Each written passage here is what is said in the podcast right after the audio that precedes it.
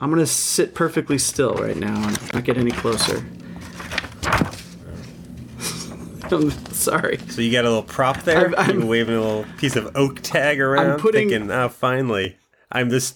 I'm the Millennia's Gallagher." No, I'm I'm, I'm I have the um, liner notes for meant to say carrot tops. You have the liner notes. For, oh, the hold on to those for what we're talking Yes. about But later. What I'm saying, yes, but what I'm saying is I don't I don't need them now, so I don't need to put them across my keyboard like I was about to do.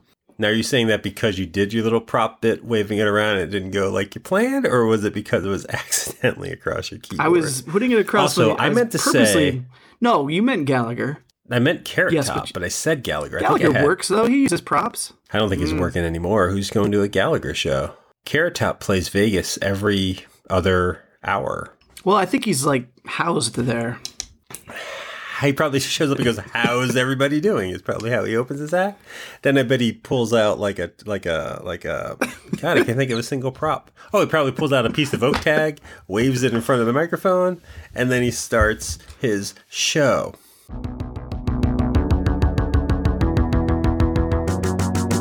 Hey everyone ever and welcome to 20th Century Popcast, the show where we try to understand the present while living in the past. My name is Tim Blevins.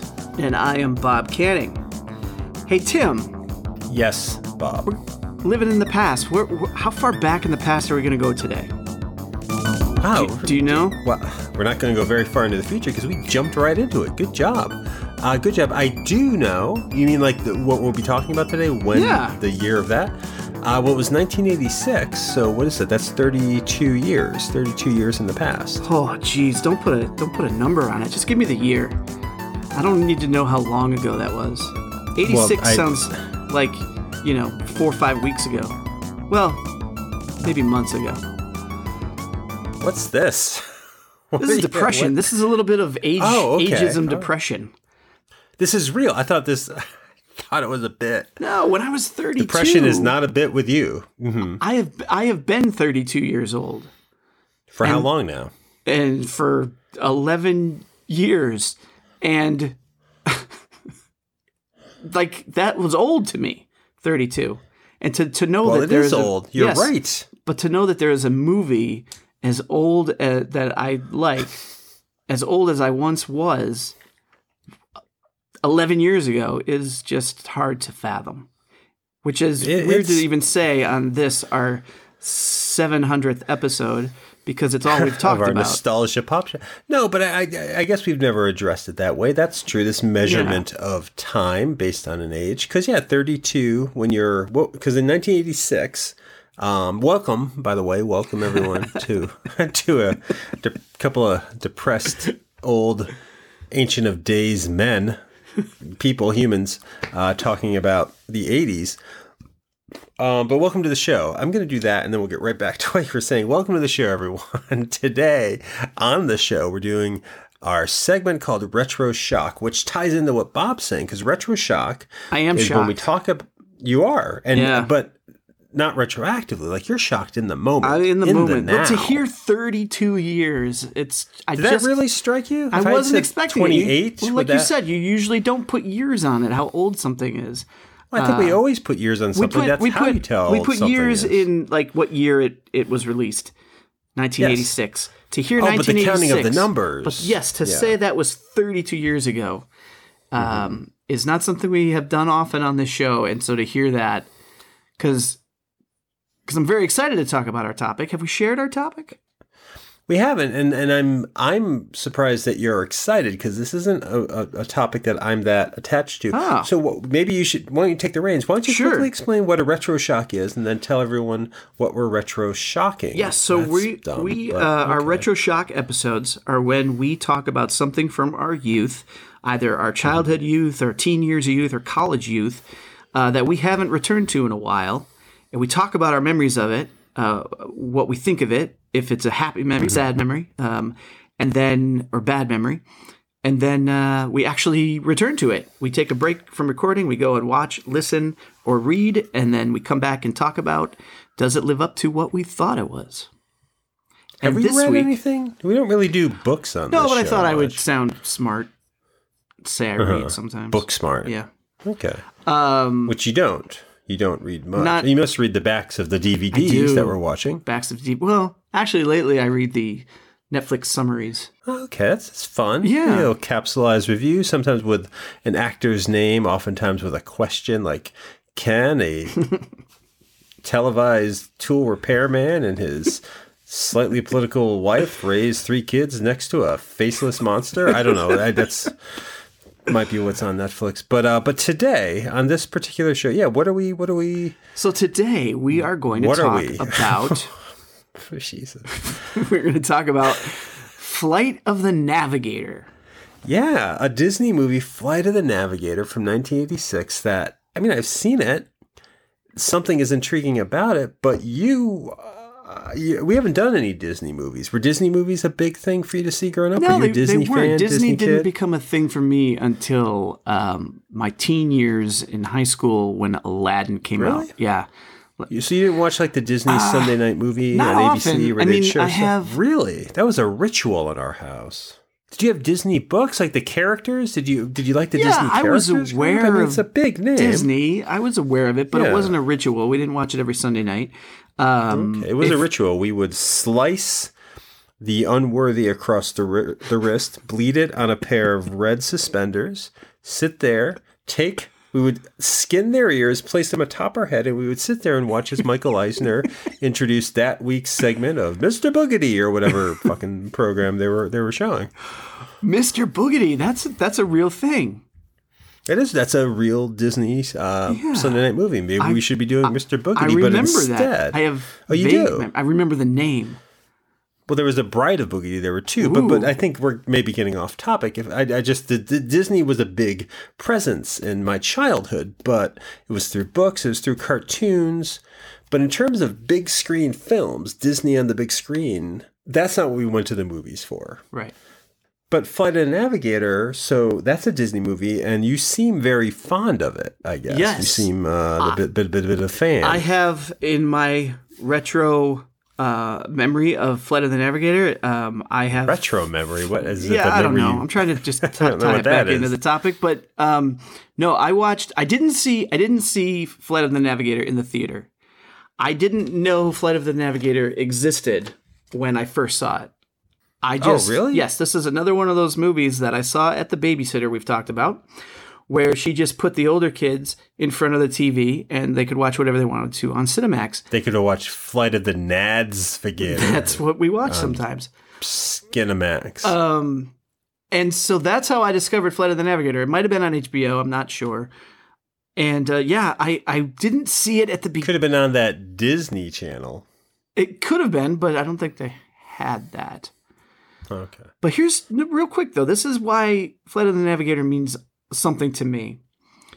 I saw it kind of at the beginning, but not from the beginning, and I didn't get to see the end. And I thought it was pretty cool. And so the next time I was at that babysitter, I like sought it out. Like I I asked if she could check the schedule and and and find it. So I found it again, but we were too late, so I was just seeing another part of it, not the whole thing. And then eventually that summer, I was able to actually sit and watch the the entire movie. Um, and so for me, it was this strange, weird, interesting movie. Which, if you don't mind me, can I say a little bit about it at this point, or did you have? Yeah, actually, please do because I, I don't know if this is a big movie for. It sounds like it is for you. I don't know if this is a movie a lot of people know. So please just, uh, say a little bit of what the movie's about, but then follow through on this because it sounds like this movie was a bit of a hunt for you. yeah, a, that, a and- and I think that's why it's it's stuck with me. Um, so I'll, I'll tell it. I'll tell it the way that I saw it. So basically, it's like the first time I see it, um, it's a boy in a spaceship, and a human boy in a spaceship, and he's got some aliens on the spaceship, and it's this cool silver bullet type of spaceship that's just going light speed. Well, I don't think it was light speed. It was just booking across fields and and uh, on the earth, and and that's like my first memory of this movie, and I don't remember much else from that first viewing. And but just that image was like, holy cow, what is going on? And so when I got to seek it out again, I got to see that uh, the boy was uh, abducted. Basically, he goes missing, and he ends up on this spaceship. And I can't quite remember why. I know that the alien needed help and was like going from planet to planet trying to get other aliens or creatures to do something.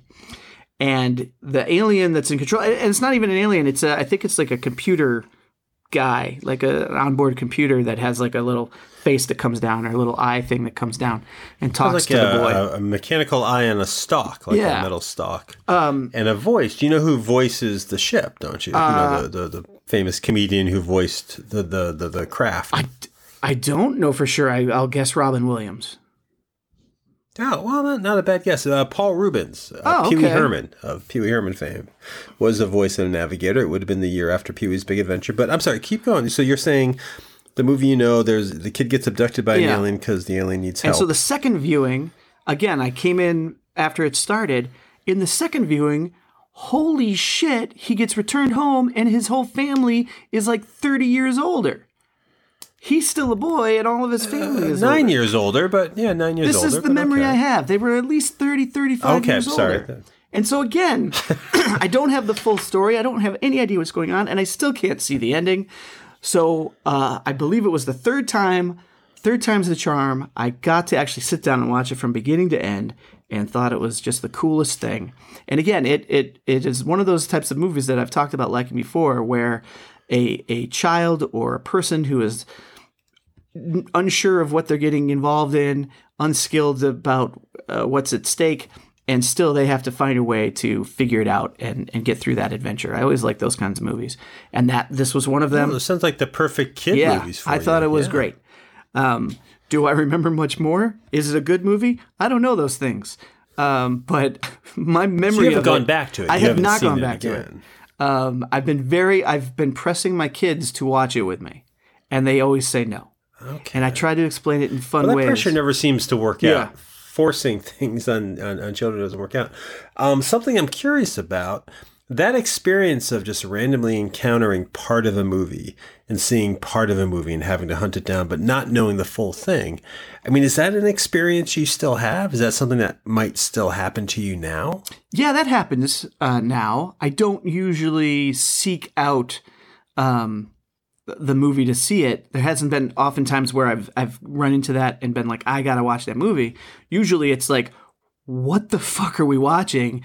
And it's usually my wife and I like in bed trying to find something to watch as we try and fall asleep, and we get to some weird random uh, over the airwaves station that is showing some old random movie, and we're both like, oh wait a minute that's a young robert downey jr and that's an old ossie davis and what is this movie what's going on um, and so that happens but never something that that's completely new and i gotta figure out what this movie is that hasn't happened lately the the the experience of of of, of you know just stumbling across something and being drawn into that isn't is something that as a kid happened all the time. Why wouldn't it? Because you're just open to it, but also because I think growing up, yeah, like you said, you had to ask your babysitter or this particular babysitter to hopefully wash your hands first and then flip through the TV guide and, and find when is this on? What is this? Yeah. Like that experience of not quite knowing what's on TV is it kind of eludes me now because one, we have the, the the channel guide. Two, you can look up titles, and three, most of the stuff I watch, I watch retroactively. Again, it's it's it happens. I'm sure it does happen, but it's a rare instance where I'm flipping around and I'll catch something that's partway through and I'll stay with it. I'll be like, "Oh, this is great. I got to go back." Yeah. Like I need, like we always say, or I always say, and I think you agree. And if not, please challenge me. We're completists, so if I'm going to watch something, unless I've seen it before, I got to see it from start to end. And I think it closes off one way of viewing things. That experience, like not knowing anything about Flight of the Navigator as a kid, and you see this kid in a ship, that would be exciting. I don't think we live in an age that often where you can come across something you didn't know existed. It might be like you're saying, where it's an actor. You're like, who is this actor? I've had that happen. Like Tom Hiddleston was in some vampire movie that I flipped by, and I stayed in that for a bit. And I guess that's the closest it comes to. But yeah, I, I do miss and I think video stores was the last having a video store, not owning but to go into, was maybe the last time I experienced this, where you can, where you're inundated with, you know, just titles and a limited way of really knowing what it's about, and you have to take a risk. You grab it from the shelf to bring it home. And I think back then, I don't know if it was a risk, but you come across something like this, you know, on cable, Flight of the Navigator on cable, and you sit down and you watch it, and you're giving, you're devoting your time You're throwing yourself in, and and you know maybe you're not as obsessed of what's on all the other channels because you can't tell. You're just you're watching this program, and I that's a great way to experience something, and I think it's a foreign way to do it now. Like I don't get to do that as much. I don't get to stumble across things, and there's probably ways to do it. There's probably plenty of ways to do it, but but I don't, and I, and I miss that. I miss that discovery of something. Yeah, it's hard too because as a kid, you're not you're not in tune to the, the, the pop culture world as as as adults as as people like you and I that seek this stuff out. You know what's premiering. You know what's you know coming up. Um, you, you, know where the shows have buzz what shows have buzz. So it's not like there's suddenly going to be i think i knew some of that growing up. I knew what a well, fall season was. I knew what the summer movies were. i'm talking at, at, maybe like uh, what was i in 86 i was uh, 12 um, i don't know if i did at 12 and, and, and that age excuse me um, but it's not like you're going to be surprised that so and so suddenly has a new show or something. And then even you were talking about video stores, you might say Netflix or Hulu or one of the streaming uh, services is similar because you can just sort of randomly look at at pictures and then read a synopsis. But there's really no risk because if you start watching it and you're not into it, you just flip it off and go find something else, uh, and you, you're not out three bucks. And and that's that's not a bad thing. I'm not putting that down. It's just it's a different experience. And I think my mind has shifted into that experience where I don't really test the waters on something anymore. Mm. It's rare for me to watch a movie for a bit and then decide, oh, I'm not going to watch this. Yeah. I'm going to stick with it or I'm not going to turn it on. But Flight of the Navigator, I mean, I knew the movie existed. So, yeah, I wanted to get back to that. How did you come across it and, and what's your memory of it? Well, I remember the commercials for it. I remember, I think it was the summer, but I do remember it coming out. And, you know, the title was exciting. I loved UFOs, so the look of the ship looked exciting, but I didn't know enough about it. Um, the movie, it's about a kid in the 70s who gets abducted by a UFO and gets dropped back off on Earth 10 years later by this UFO. So there's this weird time jump thing. It's about the UFO being found by uh, this government agency led by Howard Hesseman. So there was this crashed saucer angle to it. And it had Sarah Jessica Parker as someone working at a science facility who brings this kid Transformer toys to play with. So I like that too. So there was a lot in this movie to like. I saw it because something that would happen as kids, you know, our elementary school had a very big uh, auditorium, gymnasium auditorium. And so maybe it was one Friday every month. I don't know what it was. I don't know if it was a fundraiser or just something they did. They would show on a big screen a movie, you know, Friday night that kids could come to. Nice. You get your popcorn, you get your soda, and you watch it. And they were always Disney movies. I think for a while they were what I would have thought were older Disney movies, you know, the Swiss Family Robinson, uh, Alice in Wonderland. Mm-hmm um, you know, the computer wore tennis shoes, uh, Kurt Russell wore tennis shoes, whatever the movies are, it'd be one of those. And then I think, you know, then I, I just remember they got this, you know, Flight of the Navigator played. So we went and we saw that, and I saw that on a big screen. I think, I think that's the memory I had. But it wasn't a movie I was thinking about. Like, you know, I remembered it the summer before. It seemed exciting, and then I just forgot about it. And then we were just brought to it. That's the other thing. As a kid, you were just brought to yeah. shit put in front of it. You're going to watch Sword in the Stone. You're going to watch Ray Bolger, but not the Ray Bolger you want to watch, some other Ray Bolger movie. You're going to watch something that someone else has decided for you. And most of the time, I would find a way to like that. And my memory of Flight of the Navigator is sort of that memory. Like, I don't think I necessarily liked the movie, but I found the things in the movie to yeah. like. Sarah Jessica Parker, Transformer toys, crashed UFO mystery. But I, I mean, I wasn't excited for this movie. I have not gone back to see the movie since it came out. I mainly remember it because to tie it to the beginning again, there's a clip of it on the opening credits to the Disney Sunday night movie. Ah. I think the ship flies by yeah. or something.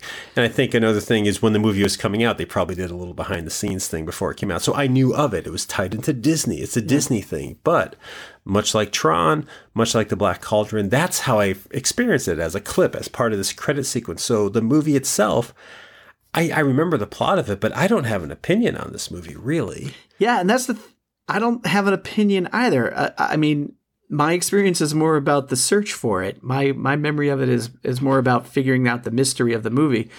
Um, I don't remember if it's a good movie. I mean, I liked it enough to want to keep watching it, to keep going back to it. So it must be. I must have thought it was good, but I don't remember if it's So good. good memory, bad memory on this. What would you call it? I'd, I'd call it a good memory. Okay. All right. I mean, I guess I, I'm going to say good memory as well, you know, with the caveat that it's a good memory because I sat through it. Again, it didn't resonate with me. I never talked about the movie much, but I, I think I enjoyed it. I don't know if this is going to be a dull episode because I don't know what we're diving in with this, but let's go check it out. Let's uh, All go watch Flight of the Navigator. Um, and when we come back, let's hopefully have at least a few minutes of something to say. That's an endorsement to come back after this musical break, everyone.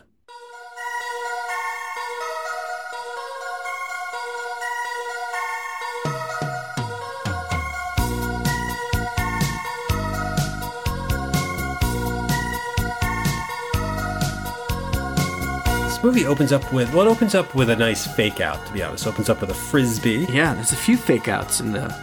There's actually Opening. we want to skip over dogs and talk about that because I actually I enjoyed I actually enjoyed the start of this movie. I'll say that right now. I didn't think I was going to. I enjoyed the As- first maybe aside 20 from the minutes of frisbee catching dogs. Well, that's the thing. We see a lot of frisbee catching dogs at the beginning. Yeah. It's uh, to some rock song, I suppose. It's set in Florida, Mm-hmm. which would have been a weird setting to me even then. It did not look like a place. I mean, this is, you know, it's a movie about a family, two parents and their two kids Yeah. who live in Florida. And just watching it now, I'm like, I think I remember that not making sense to me. It did Well- not look like the where I lived. It did not. It looked gross. It looked. I didn't know they're at a festival. They're at a frisbee festival for dogs. Is that what it is? A frisbee festival for dogs. I think so because the dogs are not- the ones participating. It's not a We- dog show. It's not a, a dog competition with frisbees, but a frisbee festival for dogs. Well, that's who's parti- Like we don't see anybody throwing the frisbees. We just see. You do eventually. Do you? Is it one of the dogs? Is it whipping it It's, around? it's its another own- dog. Yeah, they're whipping it with I just- tail. I just, I, I guess this was, I, I remember when I saw this movie, I saw it, I saw it on a big screen in the school gymnasium. I remember the audience applauding the shit out of these dogs. People were cheering every time a dog caught one. If a dog missed it, it'd be like, oh, but everyone was crazy for this sport, this Air Bud like that was- sport of dogs catching frisbees That's a- for an that's a- entire two minutes. That's the mood of your of that night, though. Wasn't that like a, a fundraising sort of thing you were saying? I can't recall exactly. Oh, when but we it were was like in a- screening the movie, it Yeah. was just uh, yeah, it was yeah, I don't know, it was people. I guess it was some rinky-dink town that I grew up in, who was surprised to see sports on the big screen. but I don't know. I just yeah. that as an opening, like That it wouldn't has, happen if you had seen it in a in a movie theater. I don't. But I, I, saw it in a group. not. But it's just the, the whole idea of this the dogs jumping, dogs catching frisbees. I mean, are you a fan of the Air Bud movies? No, not at all. I'm not a fan Dogs of. playing sports. There's there's some dog movies I like. I don't mind Hotel for Dogs. My kids have been watching that recently. That's I really that's like cute, dogs. I guess. I mean, if they have a job, maybe you know, like Yeah. a German Shepherd or, or uh, the one that has the barrel around its neck. Canine, you like Canine? Turner and Hooch. Uh, the, the Jim Belushi canine. Yeah. Do you know there's like 14 Jim Belushi canine movies? is the same dog in all of them? Uh, probably the same character of that oh, dog. but they recast them. Yeah. Yeah, like they did in The Jerk 2, but it's not Steve Martin. Is Jim Belushi in all of the canine Oh. yeah, movies? Jim Belushi hits all 14 of them. When, these all went direct to your house? I mean, I don't remember these coming out. He's he's actually putting on a, a, a, a canine play down the street here. Um, no, I think the One bark second show. one it went to the theaters. K911? Yeah, Would that be one. maybe the name because it looks like a 2? and then the rest sort of. Is that what it's called? K911? one of them is K911, yes. See, if they went up to 14, they blew it because that should have been K911. But the dogs in this movie, the opening of this movie, Yeah, this one. Because you do, you get a frisbee, a little fake out frisbee, because we're going into it knowing it's a UFO movie, and I like that. That, like you said, there's a couple of fake outs, and I really enjoyed those because those to me felt like that as a kid is what I can relate to. Yeah. The idea of the frisbee in the air and catching that photo. There's a pretty creepy blimp shadow. Mm-hmm. Like, and this is like where the filmmaker is playing with you. Yeah. The filmmaker knows you know this is a UFO movie, not Hotel for Dogs playing frisbee with Jim Belushi.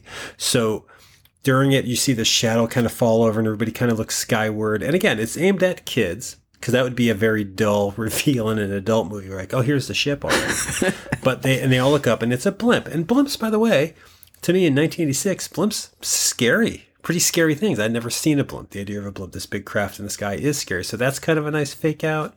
There's my favorite one because I've had this very thing happen to me. He's walking in the woods and he looks up to the trees and you see what looks like one of the George Adamski ships from the 50s, one of those old kind of UFOs. And he walks a little further and it's a water tower. Hmm. It's like a Yeah. metal wall or tower, water tower and these spokes. And it's just how the trees fell. You didn't see the legs. And like, that's actually a legitimate jump scare Yeah. to me in the movie. I loved that. Again, because it's right there is a kind of a smart director for, in this kid's movie. This actually kind of dark, really well set up start to a legitimate sci-fi uh, kid movie. I think. Yeah. I mean the the whole I don't know, first 30 to 40 minutes I thought was pretty damn engaging. Like I was right there with it. And my uh uh my daughter came out uh during that opening. Like they didn't want to watch the movie. I asked them to watch it. Um so I watched it after they went to bed, but she came out to use the restroom and came into the the front room and was enthralled. I can't remember exactly what scene what was happening, but she saw that the boy was in trouble or upset, and she wanted to know what was going to happen.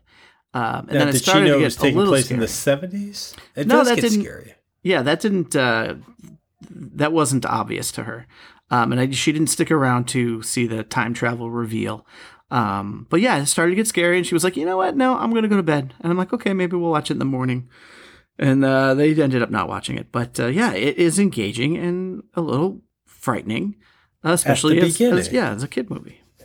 when they're setting it up. Yeah, and when they're not really showing you anything yet. This is actually a movie that builds its entire 1970s segment, the first 15, 20 minutes of the movie, on the knowledge that you know a little bit of what the movie's about. yeah, You know this kid's going to get on a spaceship. You know, and I, again, I don't. This movie was ma- wasn't made by Disney. It was bought and distributed by Disney. So I don't know what the initial filmmaker how they thought it was going to be promoted. But as a Disney movie, you know what you're, you're seeing. You're seeing the posters of the kid on the ship. You're seeing the ship in the commercials, the special effects. So these these opening 15 minutes are very I don't know. It's just it's, it's very indie film in a way. I was really hmm. engrossed in this, and and I was thinking while watching it. You know, I guess maybe like ET, but knowing that this movie was bought up by Disney, like you can actually tell this doesn't feel like a Disney movie throughout. There's swearing in it. There's kids in a little more peril than normal. They think the kid dies. like Yeah. legi- there's a legitimate sad kind of he's dead kind of thing yeah, like it, it does feel like a more adult movie. There's there's swearing. There's him and his brother go back and forth at you know, calling each other scuzz bucket and things that I don't think would normally show up in a Disney movie. But I just I so I'll get to that in a minute. But just to finish this thought, I like that this movie starts off really playing you, playing off of you, and again, not showing you anything. yeah, And I found that very fulfilling. Because when you finally do see the ship, when you do see this silver clamshell, seamless Roswell looking, a little bit of the movie heavy metal appearing kind of spaceship, the first time you see it, I think it's crashed. Is that right? Uh, yes, It's under a tarp or it, It was something? no, I don't. I don't think it was under a tarp yet. Uh, maybe it was, but yeah, it had sort of crashed. Um, took took out some power lines or something, and it was crashed, and and uh, some regular Joe schmo was there on the ground. I believe his name is Howard Hesseman. No, no, no. I'm talking about just the first people that saw it. Oh, and, okay. and then Howard Hesseman, the government guy, shows up. Yes. Um, and uh, The NASA guy? Is he from I NASA? I guess he's from NASA. Yeah, it's it's a very. Can NASA declare martial law the way he does I don't think so. No. No, There's right? very No. there's some aspects of that that are very you know m- movie magic. Just just things that needed to happen that made it seem you know tense and and uh, uh, uh, a lot of high pressure situations. But yeah, it was still very cool, and and you're seeing it. And then you're also seeing like little bits of reveals about what it can do, what it does. I really liked when they were curious about how they were going to move it, and the guy the guy that first saw it says to Howard Hesseman, "It's like, oh, that's that's going to be no problem." And he goes over and he just kind of touches it lightly, and it floats in that direction. You know, it's just sort of neat. And like for me, the first time seeing that, like you're saying, with all these reveals and tricks, it was just really cool and interesting. It's like, what is inside that? What's going to be next? Why is it floating? How can it float? Yeah, it's it's a really good start to this movie. And it's 1986, just to put this into some context, because what you're seeing there is the Roswell story, the UFO crash at Roswell. The ship they found that was supposedly shaped very similar to this was supposedly very light to the touch, didn't have any noticeable entrances or seams. Like all of these things as a kid watching this, so I must have known the Roswell story at that point from Unsolved Mysteries or something. That's there. Mm. You know, this might have been the first thing I ever saw where I'm like, oh, that's like that story, even though there, I think there may have been movies prior to that that had come out. So this is kind of playing off a particular era of the 80s and time. Do you up and, and basically the storyline, which I think we talked about in the first half, so we don't have to go over it, is like he does the, our main character whose name I've already forgot, very forgettable child with a striped shirt. Yeah encounters the spaceship in 1976, gets uh, sucked aboard it or something, wakes up in the woods disoriented, ship flies off or something, no, no, no. wanders home. That's even more than they show in the movie. Basically, he falls down into a ditch um, looking for his dog. Mm-hmm. And who's named like uh what's the dog's name? He's got like uh Smasher or something, I think. Sure. Chomp. Chompers? No, yeah. I, I wrote it down. That's what I'm trying to remember. But okay, that's this is clearly important. I'm sorry. What were you saying? well, but but like you don't even see the ship. he uh he was looking for his brother to bring him home from his friends or whatever. Uh, his brother kind of scares him. Uh, which was another, you know, kind of jump cut. Was that an alien? No, it's just his brother. His brother yeah, starts. That, that made me jump. You're yeah, right. his brother runs off home. He's got to kind of get the dog, and he, I guess the dog went down into a, a gully or something, and he fell down into it, and there's a bit of a jump cut. And he sort of wakes up down at the bottom. Like, we're not sure if he's waking up or if he just fell and he's getting up. But there's a jump cut, and because I know the movie, I, I noticed this, and I, I don't know if I ever noticed it before, uh, but the jump cut involves a sound cut too. So there's crickets and there's just this wind or whatever. And then when it cuts, the, there's no cricket noise, there's no extra wind noise. Um, and so knowing that we've now jumped ahead in time, because I knew that, I'm like, oh, that's exactly where that happens. So now yeah, it's very close encounters like and very UFO abduction lore like. This, yeah, only because we know the movie. because that moment they try and mask that, they try and hide that. Um, just like he fell and then he got up and then he starts heading home. And oh, his, but they're not trying to hide it if the sound cut. Well, they put that. Think, they didn't I think accidentally it, catch no cricket. No, no, no. That's what I'm saying. It's like it's not as obvious uh, as he gets sucked up by uh, a UFO and the UFO flies off. We don't see any of that. It's just this weird jump cut with the sound cut, and then he walks back the same path. the The route home looks just like the route there, and then we only start to realize we're we've changed time that something's going on when he gets to his house and it's locked and he can't get in. And when he does get in, it's this older couple that lives there now.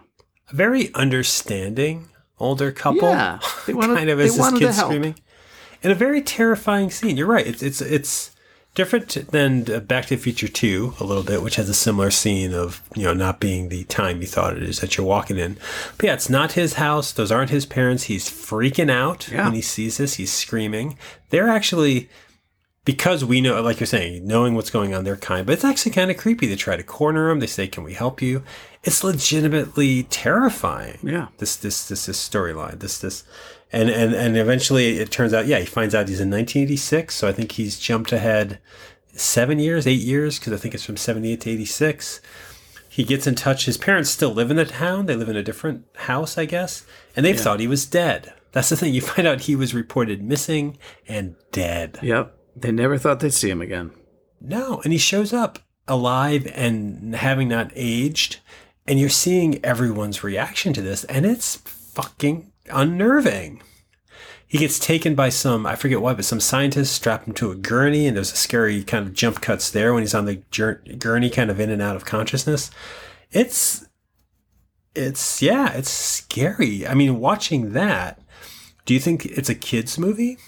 Did it still feel like a kids movie to you? Yeah, I mean, I think it still felt like a kids movie to me. I mean, um, it was the kind of stuff that that was how I would play um, if, if I were to play Alien Abduction, this is how I would play it. You know, it's like there would be a gurney and there would be in and out of consciousness and there'd be a police car and and sitting in the back of it and it all felt Wait, safe. that's how as a kid you would have you would have played UFO abduction. Maybe I would have, yeah. But it, it was all sort of scary safe. You know, it's like yes. I don't um, think it's safe at all. This is what I'm saying. Like but how I would like- have played but I- Alien Abduction is. But I mean, like you're saying, the couple. It's a kids movie because he goes into the house and it's a couple that is understanding and wants to help him. It's not like he Yes, goes into the house right. It, it is a kids and movie. It's just, and it's like a, a now it's a drug den and the hookers are there. You know what I no, mean? that, Like, that's not. I wasn't saying or suggesting that that's not what's happening. No, that's not. it, But no, you're right, and it is a kids movie. You're right. I mean, I'm just saying like it plays like a different kids movie. Yeah, maybe kids movies in the '80s were like this. It's a little darker though. yeah, it's definitely uh, uh, got a darkness to it, and I, I, I mean, the, the scary part for me, especially as a kid, was how aged and beaten down his parents looked.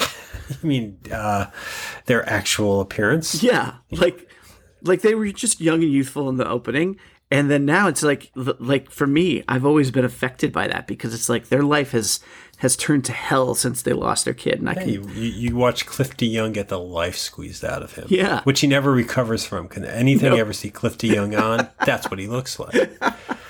No, I find it interesting. like I again I loved I loved the movie up to this point. Up to this you know, point. while watching it, and but probably a little past it. I I want to look at what you were saying, which like as a kid, if you were to play Alien Abduction, that's what you would have done. I feel like where this movie goes, because eventually, you know, the, the story keeps going. He gets taken to NASA. They find out he has weird star maps in his brain because computers can do that. Yeah. I guess movie magic. um, movie magic, and he happens to be. I don't know if he's at the same part of NASA where the crash ship is found, or if the ship seeks him out. Like it turns out, he's he got returned to 86, 1986 because the ship crashed. That's why they're both there. Yeah. and, and eventually, as the story goes, and it's easy to figure out if you're thinking, well, what is this movie about? He he comes across the saucer. He escapes. NASA's clutches, and he gets on board this flying saucer. Now hold on, you're encounters- skipping over. You're skipping over Ralph. Yeah, Are we going to talk was. about Ralph at all? Why, why don't you? Uh, Ralph stands for the Robotic Assistant Labor Facilitator. Is that what that stands for? Yeah, I wrote that down, Tim. Yes. Okay, because I have Ralph written down, but I don't have what it means. It's- it's, like a yeah. It, Assistant so it's just a cl- Labor Facilitator. He gets taken to a lab. Our, our main character, whose name I wish I had written down because I didn't, gets taken to a lab where he's going to have to live with Sarah Jessica Parker working as a nurse Yes. Or and a kickback toy. yeah, she's like an Kickback. intern or something. I don't know what it is. Oh, Bruiser was the dog's name, by the way. Bruiser. Because I had that written under Sarah Jessica Parker for some reason. But yeah, so I'm sorry. So so the robotic assisted living facilitator. right.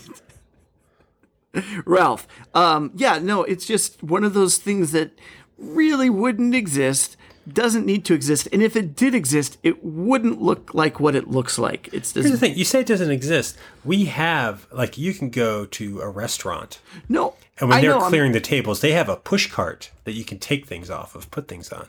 You you can have a cabinet. Well, that's basic. Ralph is basically a box on wheels, right? Yeah, box that on transports wheels. things around. Yeah. like it, it for mail. Like there's a slot for mail that you would put it in, and this this giant box on wheels just somehow knows what to do with that. if Disney had made this movie from the get go, that would have been a cute robot.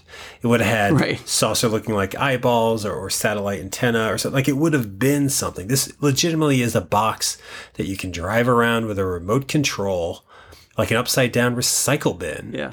That we're supposed to laugh at, that has a name, and that has possibly some of the lowest stakes chase sequence footage I've ever seen in the movie. Because ultimately, the main character, again, whose name I wish I'd written down, David. when he goes, is it David? It's David. Okay, so David wants to escape eventually, so he hops inside Ralph. He opens a little access panel, right, and crawls inside Yeah. Ralph and drives across an airfield, basically. For again, is probably longer than the uh, uh, frisbee dog sequence.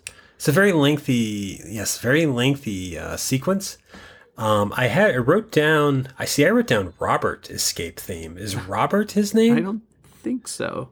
Is okay, and I don't remember how the theme went. I assume it was guitar. But yeah, it's a very, it's just, this is where the movie starts to lose me because it's boring. This actually is legitimately boring. Yep. There's no effects. There's a box that's motorized. And again, if it, that should have been a character, because you're right. Does that thing really exist? Probably not. It doesn't have a need to exist. Right. So if you're gonna put something in the movie, do like they did in Space Camping, give us a fucking robot. You know, give it a voice. Well, I regret that. I say give it a voice.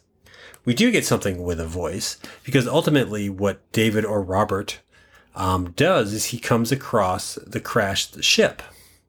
I think they've been communicating, maybe. Yeah, it sort of The- the- calls to him. He has headaches or whatever, and and he knows that he can see out his window the hangar where it's where it is, where he's getting this which is from. creepy. Like Yeah. it looks creepy when it's just hovering there. And he approaches it, and it kind of opens up, and it creates these poorly animated liquid steps. Right.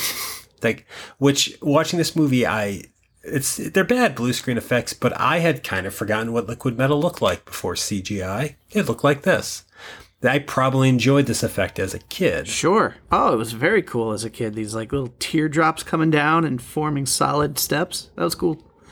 And he me. crawls up those steps, yeah. And he enters the ship, and he's greeted by again this eyeball on a stalk, um, who starts talking to him, and that's when this movie loses me. Yeah. And it's weird because as a kid, this is what I would play as alien abduction.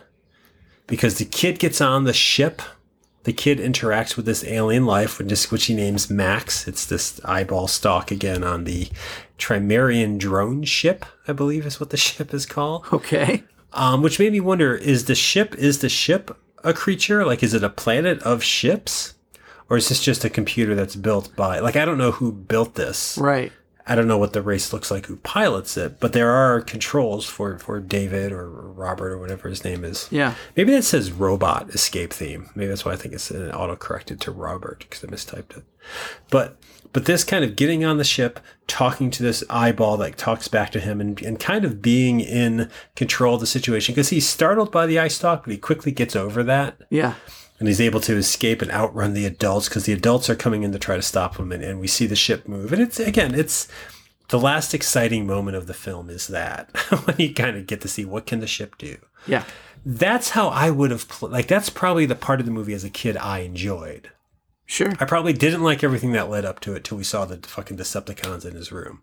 The toys not actual decepticons Yeah, that's a different. so it's movie. odd to me though that you're saying as a kid you liked the actual conspiratorial, realistic approach I to you know that real that world part. adventure. Yeah, that part always was my f- um, f- more you know favorite thing, and I like that in all sorts of stories where I, I like the build up part often more than the reveal part. Because sometimes when you get to the reveal, you get something like this that just doesn't quite live up to everything that's come before it. Is that what it is, or is it because the stakes kind of drop once you get on the ship? Sure. Because you know, maybe it's what you're saying. You know what's going on. The Yeah. ship talks to him. The, sh- the ship calls the kid the navigator. I don't quite understand why does this kid have to fly him, Yeah, it's um other than the title of the movie. Yeah, well, I the the the space maps that NASA found uh, in his head were put David there. Roberts' head. Yeah, were put there by this ship or the controller of the ship, and when he crashed, he lost that information, and so he ship needed did. the ship did, and so he needed the boy again to get all those maps back, um, so he could. Oh, Get is that that's explained? It must be because At some point, yeah, it's I mentioned. missed that. Yeah. Okay. and Well, then that's enough, I guess. Yeah, and and see, I still kind of enjoyed uh, some of the the spaceship stuff up until you know because I thought it was cool too to to learn what the whole purpose was. Like his purpose was to go from planet to planet and collect specimens, study them, and then return them. that part's important because it's still kidnapping, but it's kidnapping Yes, and but returning. return them, I guess you know, uh, back in time to the moment where they took them. So and you get to see them. Those are some nice. Those yeah, are- that's some of them are okay puppets. Yeah, that was interesting to see. But again, this is where, like you are pointing out, the whole tone of the movie changes. It goes from this mystery sci fi, what's going on? What are these maps? What is this vehicle? To, uh, you know, almost a, a slapsticky kind of ridiculous chase away from NASA. And it's not even really a chase. It's like they fly and hide somewhere, and then he has to get out and go to the bathroom at one point. You know, it just Yeah, becomes silly. It's very brief too. I remember this part of the movie as being much longer. This is maybe Like, 20 yeah. minutes of the film. It's it's like the last. That's the this quick ending. Like the the lead up, um, is like the majority of the movie. Um, so it is. It's it's strange how And then, yeah, you hit the part where I'm pretty sure the director said, just run with it, Paul Reubens. yes. Because Paul Reubens voices the eye, and initially he's this very mechanical, you know, authoritative sounding thing that keeps. I have to say, I got tired of the word compliant very Yeah. quickly. Compliance. I think we're supposed to really enjoy that, that that's his sort of response to any command. Yeah. Um, but then all of a sudden he becomes Wreck-Gar from you know one of the Junkions because he infiltrates TV and he starts just quoting little random quips here and there as a way of interacting Well, with I uh, David Roberts. I think, um, and again, it's been over a month since I watched it, but I think that's when he had to go into his brain to pull out the maps. He took a bit of the boy's personality. I think that's when it sort of switched over and he got a little loopy. And it's annoying. Like I think as a Oh, kid I so found annoying. that funny. I remember the scene where they go to use the bathroom.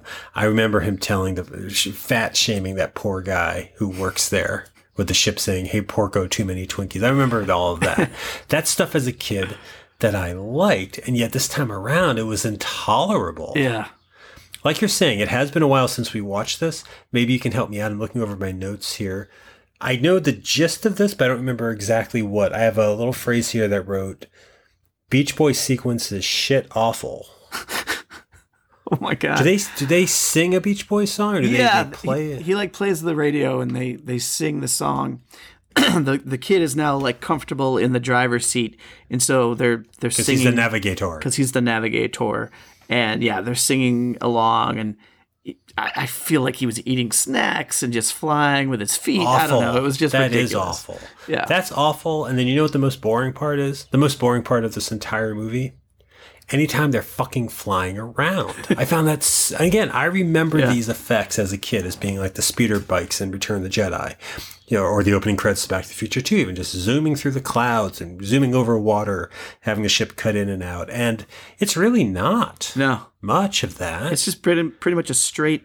I think the main effect was just that reflective mirror. So it's like just which is a good effect. yeah, let's I mean, fly that- low I- to the ground. You can see it reflecting in the in the ship, and we'll just go in a straight line very fast. And that part is fun. I like how it gets to the point when it goes faster, but it's just like you have a ship that can go anywhere in the world and it goes to a bathroom. It goes to an American bathroom, probably one state outside of Florida. They probably even say, I don't remember, but I'm just like, if you're just going to give us visuals, turn it into like a nature documentary or something. Take us up to, to I'm going to say up to Antarctica. Take us down to Antarctica. Take us to the Soviet Union. Take us to Germany. Take us somewhere to see. Not all of that is nature, but whatever. I just like I I'm just trying to think like what was the original gist of this because there's no real villain like we I think we said earlier. No one's they're trying to get the kid and the ship back, but somewhat understandably because the kid has been missing, came back when the ship came back and is missing again. I'm not saying they're doing it the right way because you should never imprison a kid against their will. They do want to study him. Maybe if he was at the lab longer, Howard Hesseman would have cut him and studied his brain. I don't know. So I get that and I get that peril, but the movie itself is very anticlimactic. Yeah. And I just wonder, do you think there was a different movie? Because it's definitely going in a different direction until you hit the kid. The re- and again, it is a kids movie. It's kid. It's a kid movie from the start, but it's a great dark kid movie like like Cloak and Dagger, or because you were mentioning it before the show, the Monster Squad. These are movies aimed at kids, or Gremlins. Jesus, movies aimed at kids that are just creepy, and this movie was creepy. And it's just, I don't know if it was a Disney mandate, if that's when they came in to fund it. I don't know what the split was, but this is a very, this is two movies poorly taped together, I think. I agree. Yeah, I mean, I I don't know for sure if if that happened, but it seems like something along the lines. Uh, they had to switch it up. They was like, oh, we we need a happier ending. Yeah, who knows what the original ending might have been in this story? But how do you remember this? You were saying in the first half you remember seeing this in pieces, Right. which again is how we're kind of experiencing it now. do you remember these later ha- the later half of the film? Like again, I find it very interesting that the way you would have played at 13 or whatever, 12, I forget how old you were, um, when would have been the first half of this movie. Do you remember the second half? Do you remember liking this part as a kid? The part I think you're supposed to like as a kid? You know, the the part that I didn't remember as much. I mean, I knew he became comfortable in the ship, but I didn't remember it being so obnoxious. Like you're saying, I might have enjoyed it as a kid, and so it didn't rub me the wrong way. But I do remember there was some tension, and it just didn't work this time around. But I felt like there was tension with the fact that could he travel back through time again? That was like the main. Yeah, there's goal. a very last minute, or maybe not last minute, but a very contrived piece of science in our Flight of the Navigator movie, which is like he can't travel back in time, or he's not supposed to be able to travel back in time. There's something about the idea of to get him home puts everyone at risk. Yeah. Which is kind of a selfish act because it puts everyone at risk. All the creatures on the ship, the ship, David Roberts, like, and it's kind of like it's not his family is helping him, right? I think at the end his family's helping him escape, so they're maybe all for this. There's something with fireworks and his dumbass brother, yeah, who swears and tells him not to take any shit from any, anyone. I remember that line for the first time I saw. It. There's your PG, but I'm just like it's. I don't know. Why not strand the kid in the 80s, you know, or why not have more of the spills? You got to get him home for a safe ending, and you can still do that. It's nice to go home, blah, blah, blah. But it just seems like it's not evenly balanced. You know, we we see it. You know, the, the, obvious comparison, Back to the Future. We go and we see Back to the Future, which in some ways you can draw some comparisons to. You know, out of your own time. Everyone else is a different age, but you. It's a risk to get back to your own time, but you got to do it. You know, there's that's a similar storyline. Back to the Future, we like it because there's some investment with seeing people at two different ages. Like mm-hmm. you had said, kind of with the parents, you were a little like, oh, that's horrifying what Cliff DeYoung became. So that's there. Yeah. But show David Roberts struggle with that then. You know, Back to the Future, which again, unfair to compare them. They're very different movies, both with an Alan Silvestri score, one of which is memorable, the other which is similar to the Beach Boys sequence, shit awful. um, but I, I don't know. I feel like something is, is missing in the purpose of having him travel through time. Like he doesn't even really, he's not really that put off by the 80s. And maybe it's because it's seven years. so what has changed? People dye their hair. Uh, Starsky and Hutch isn't on TV. Robots named, what was his fucking name? Ralph. Ralph exist. Like the jump itself isn't that much, but we don't even really see him struggle with the world.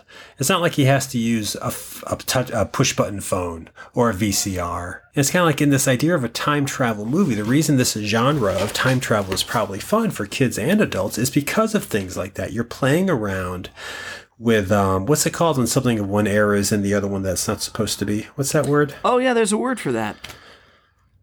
Um Oh my god, yeah. I've done this before. This is probably so obvious too, and I can't think of it. As soon as you start to try and think of it, it's just never. I'm like, I can't just type in an anachronism. Yes. Is it an anachronism? Yes. Anachronistic. So anac- anachronist, anachronisms or anachronistic aspects of these stories. And honestly, in this movie, you get the one you get in a lot of movies. I think you get a different flavor of Coke.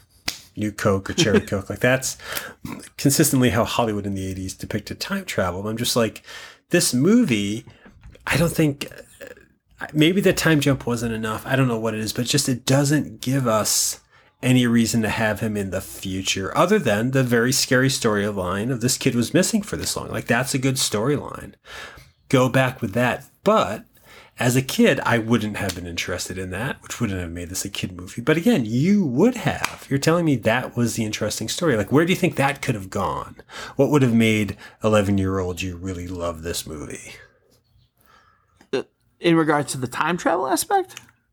Just the story, because you're saying yeah. like if you were to play Alien Abduction, you would have done the first half. Yeah, you would have done the mysterious part. Like, wouldn't shouldn't there have been more of it? Like maybe he had to hunt his family down, or maybe he had to yeah. convince his family, the, or uh, yeah, there there should have been. You're right. Yeah, there should have been more to that. Um, he probably shouldn't have so quickly. Because because as soon as as soon as he shows up at that uh, at his house and he's got the two older people there helping him. They get the police involved. The police find his parents quickly. Um, NASA shows up really quickly after that. It just all happened so so fast. Martial law declaring yeah, NASA. they, they take the fascist kid. NASA. They, they haven't seen their kid in six years, and they're like, "Yeah, okay, go ahead and take him for a weekend." Um, right. That's weird. yeah. Right? Uh, so yeah, there, it does seem like that. It would have been better if the boy had to kind of figure it all out on his own, as opposed to having Sarah Jessica Parker help him out. And how much do you need the spaceship at that point? How much does this story need the spaceship as an integral element of its storytelling, given the version you're you're kind of? You- I think you still need it because I think it being a kids movie, I think it does need to end with him being back in his own his original time. Well, how much of the hilarious Paul Reubens do you That you don't then? need. that I don't think with- you could is have that for a different that's for kids, right? That's, the there kids solely part. for kids. That's that's the part where, like, I think we're, we're hinting that Disney got involved and was like, no, we gotta we gotta goof this up a little. But did you like this up. that? Goofy the a goofy movie this up. Yeah. Did you like that? Maybe you already said. I'm sorry if I'm forgetting. Did you like that ship character as a kid? Did you find it funny? Do you remember it? Um, I did not care. I I I liked it initially. I did not. I don't remember it. I really don't remember it. And that's what I was saying. Like I I know that he got on the ship. I remembered there being the other alien specimens. I thought that part was cool. I thought the design of the ship One of which he takes back with him to the past, which seems like that's breaking some law. Oh, yeah, I guess it's set up right. that that creature's planet was destroyed or Let's something. let's have a why. sequel and have that thing grow to be, you know, Godzilla size. Well, I think I had not that thought, but I think I definitely had a thought of is there more because of that as a kid? I think I thought, oh, there could be a follow up, and there Sure. could have been. There could have easily have been a follow up that he comes back or something. I, you know, because there's there's a little bit of the it was only a dream angle, except that there's not because he has that little alien, and because he sincerely misses the ship. That's the thing. There's the, the, the part in the 80s takes place over maybe two days, six hours of which are when he gets in the ship and flies off. He has a, the, David Roberts has a very tearful farewell to the ship that he's been inside of for six hours. Yeah. Like he's bawling his eyes out as he's saying goodbye. You know what this I don't think reminds he- me of? Mm. Now that it just popped in my head, and I think we've talked about this before. Do you remember the movie Explorers? I've never seen it awake. I've been in the room asleep while it played, but I do know of it. Yes. Um, it's it's very similar actually, and I'm wondering which one came first. Uh, Explorers came out in '85. so that would've okay, year so I wonder if this is playing off of, of that a little bit, or if they, they use that idea because Explorers. My favorite part of Explorers is the lead up, this this mystery of, of of all this information they're getting to build a ship that will go into space, um, and then when they finally get to space, they basically meet a similar creature who is just pop culture referencing and is annoying as hell. And this was just a waste of time and technology. Um, so I guess Are they you a fan of Explorers? I can't really tell. Oh my god, I loved Explorers as a kid. Oh, really? Loved it. And again, it's a similar situation of it being like the first 45 minutes are the coolest thing of these kids. There's there's more kids. All right, it's a group. yeah, it's a group of kids. Um, I th- Ethan Hawke is one of them. I think River Phoenix is one. I'm not sure. Yeah, Um, and then I think uh, what's his name from Next Generation? Maybe Wil Wheaton? uh, Wesley Crusher. Isn't he one of them? Am I wrong I on don't that? know. I I could be very wrong. Yeah, but but just these kids kind of getting together and trying to figure out this information they're they're getting in their dreams, and it actually turns into something, and they're able to build uh, a ship from junk in the junkyard. It's just so cool to me. And then they are on Earth and testing it and everything. But when they go to space, at the time as a kid, I th- probably enjoyed it. But I watched it again, you know, in my 30s, 20s or 30s, and it was just like, wow, this is this ending is so hard to watch and get through. It's just ridiculous. did you still like the the lead up? Oh yeah, I still like an the lead up. I thought the Yeah. lead up. I mean, it was probably slower paced than I remember it um, uh, when I rewatched it. But but, Mm-hmm. But this, these are similar movies, I guess. You're saying Explorers sounds like that might be the superior of the two. um, I'm not sure. Oh, Maybe we would have to watch it again to see. Um, well, because something I would is. wonder, something with Explorers, like Explorers, you have a group of kids, So there's three or four kids you can play off of who are actively building this thing to get into space. So it's the kids' story, kids' angle. And again, it's a group. They're doing this together. So there's a friendship bond. Flight of the Navigator, and to use it as an example that I watched a lot as a child, Back to the Future, you have one kid, you know, who's kind of in it themselves and are thrown in it and don't actually have an active hand in getting to that story. Flight and Navigator Kid is just walking his dog Notorious, or whatever the dog's name was, Bruiser, I think, and gets sucked up and dropped off. And, and then, you know, eventually gets assigned the mantle of Navigator, but he isn't actively doing anything to put himself into this scenario. Back to the Future arguably is kind of the same thing. I mean, Marty gets in the car to drive away as a right. coward, basically. but he everything comes to him. He didn't build the time machine. He doesn't know how it works. Doc is pushing him into that. And then he's just, he needs help out of the 80s. Ultimately, he does do some things, which is maybe why we like that character more. But I guess uh, just curious, like as a kid, do you think you would prefer movies where it was a single individual that you were relating to, or did you like these group movies like Explorers? Uh, I probably liked the group movies more as a kid. Um, really? yeah, I like the teams or whatever. Yeah, I kind of lean towards the teams and, and the the gang getting together to to figure something out. Yeah, I'm not sure because I mean I because I think there's something there maybe, and and I don't know. We should get back to finishing up talking about Flight Navigator, as disappointing as it was, but. I, I do think, think there's there's two things going on there that I think are worth thinking. I mean, like you know, for comics, you know, I read the X Men, so that's a team book. But I think a lot of the characters I really liked and related to were either couples that were flirting. You know, the one Harry met Sally is anything but love. Even as a kid, I think that was there. Han Solo and Leia, although they're kind of a team, so they're out. But I don't know. I think I liked the idea of being, if I was to play act like Back to the Future, as the sole person there, yeah. the sole person in that adventure. And I think I would. So this movie seems like it would almost be built for me. Again, it's got UFO references up up up the Roswell at the beginning. You know, it's amazing how many images it chooses for UFOs sparks something in me. And it's a kid being abducted and having to deal with a world that has changed, even though we don't see it that much. Like all of that would have appealed to me now, at least. But as a kid, didn't care for it. And this movie, ah, yeah. I don't know. I mean, like this this movie is not a good reality to me. I, I, I don't care for this movie. I thought I did when we started talking, but now I'm like, nah. This movie misses out on something because it squanders a great story premise. Yeah and it doesn't give us anything to be excited about after that premise. I agree. I agree. Uh, it's uh, yeah, because it's it, it's it's unfortunate how a bad twenty minutes at the end can can just topple the the concept of a film. Because yeah, it was a it was a neat idea, um, and they I guess it's something they've talked about re remaking, retelling. Really? Uh yeah. Does this movie have a following? I, I can't imagine that it doesn't because it seems like everything from our youth has a following uh, of various sizes. Um, and perhaps it's because there's no Mr. Boogedy reboot coming. Oh, you know what? Google it. I'm sure you'll see. Somebody is working on that. All right. I would say, listeners, if, if any of you are fans of this movie, I'd, I more than other stuff we've talked about, I would actually love to hear from people who grew up loving this movie or, or people who have fond memories. Just because, again, it was a not a blank canvas to me, but it's not something I ever went back to.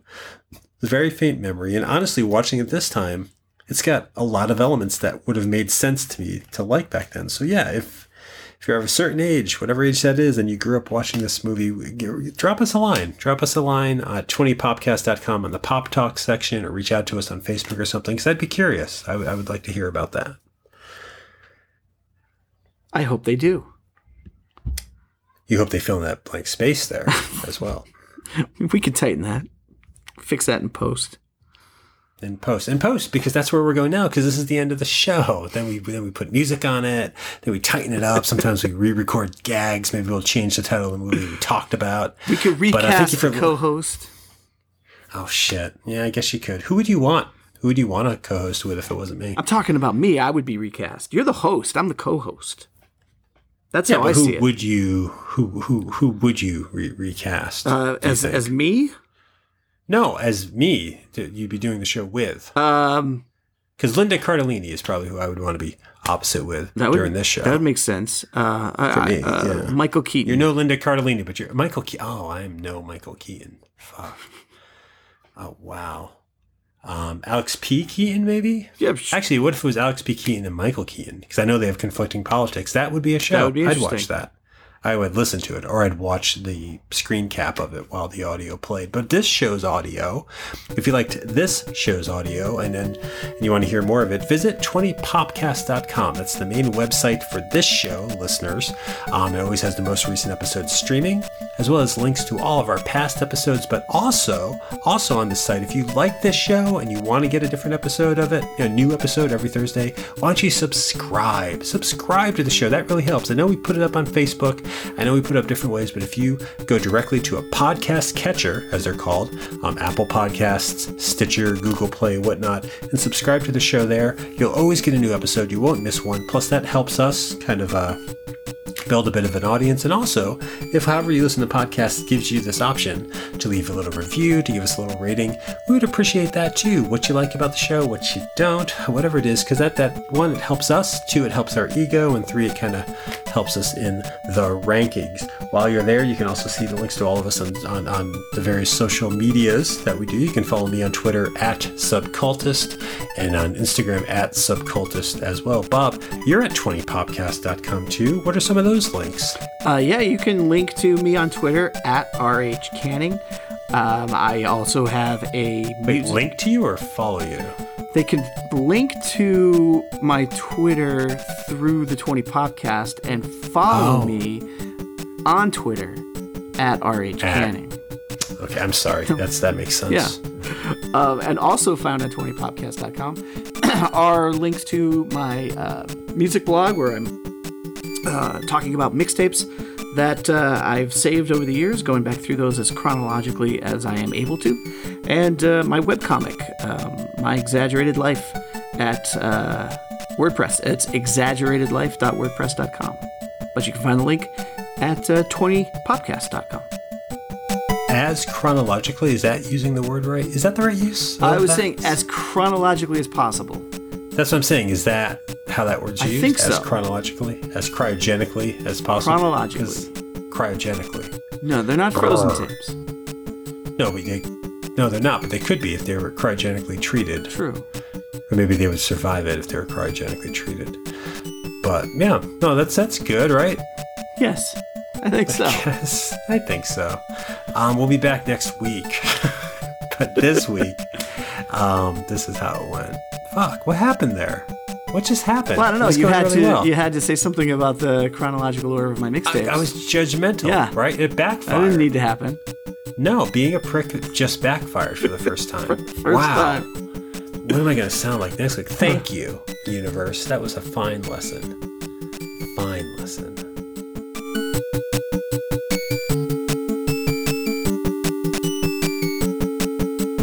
Hey, I got a text. All right, All I right. can, I can, I can sit through that.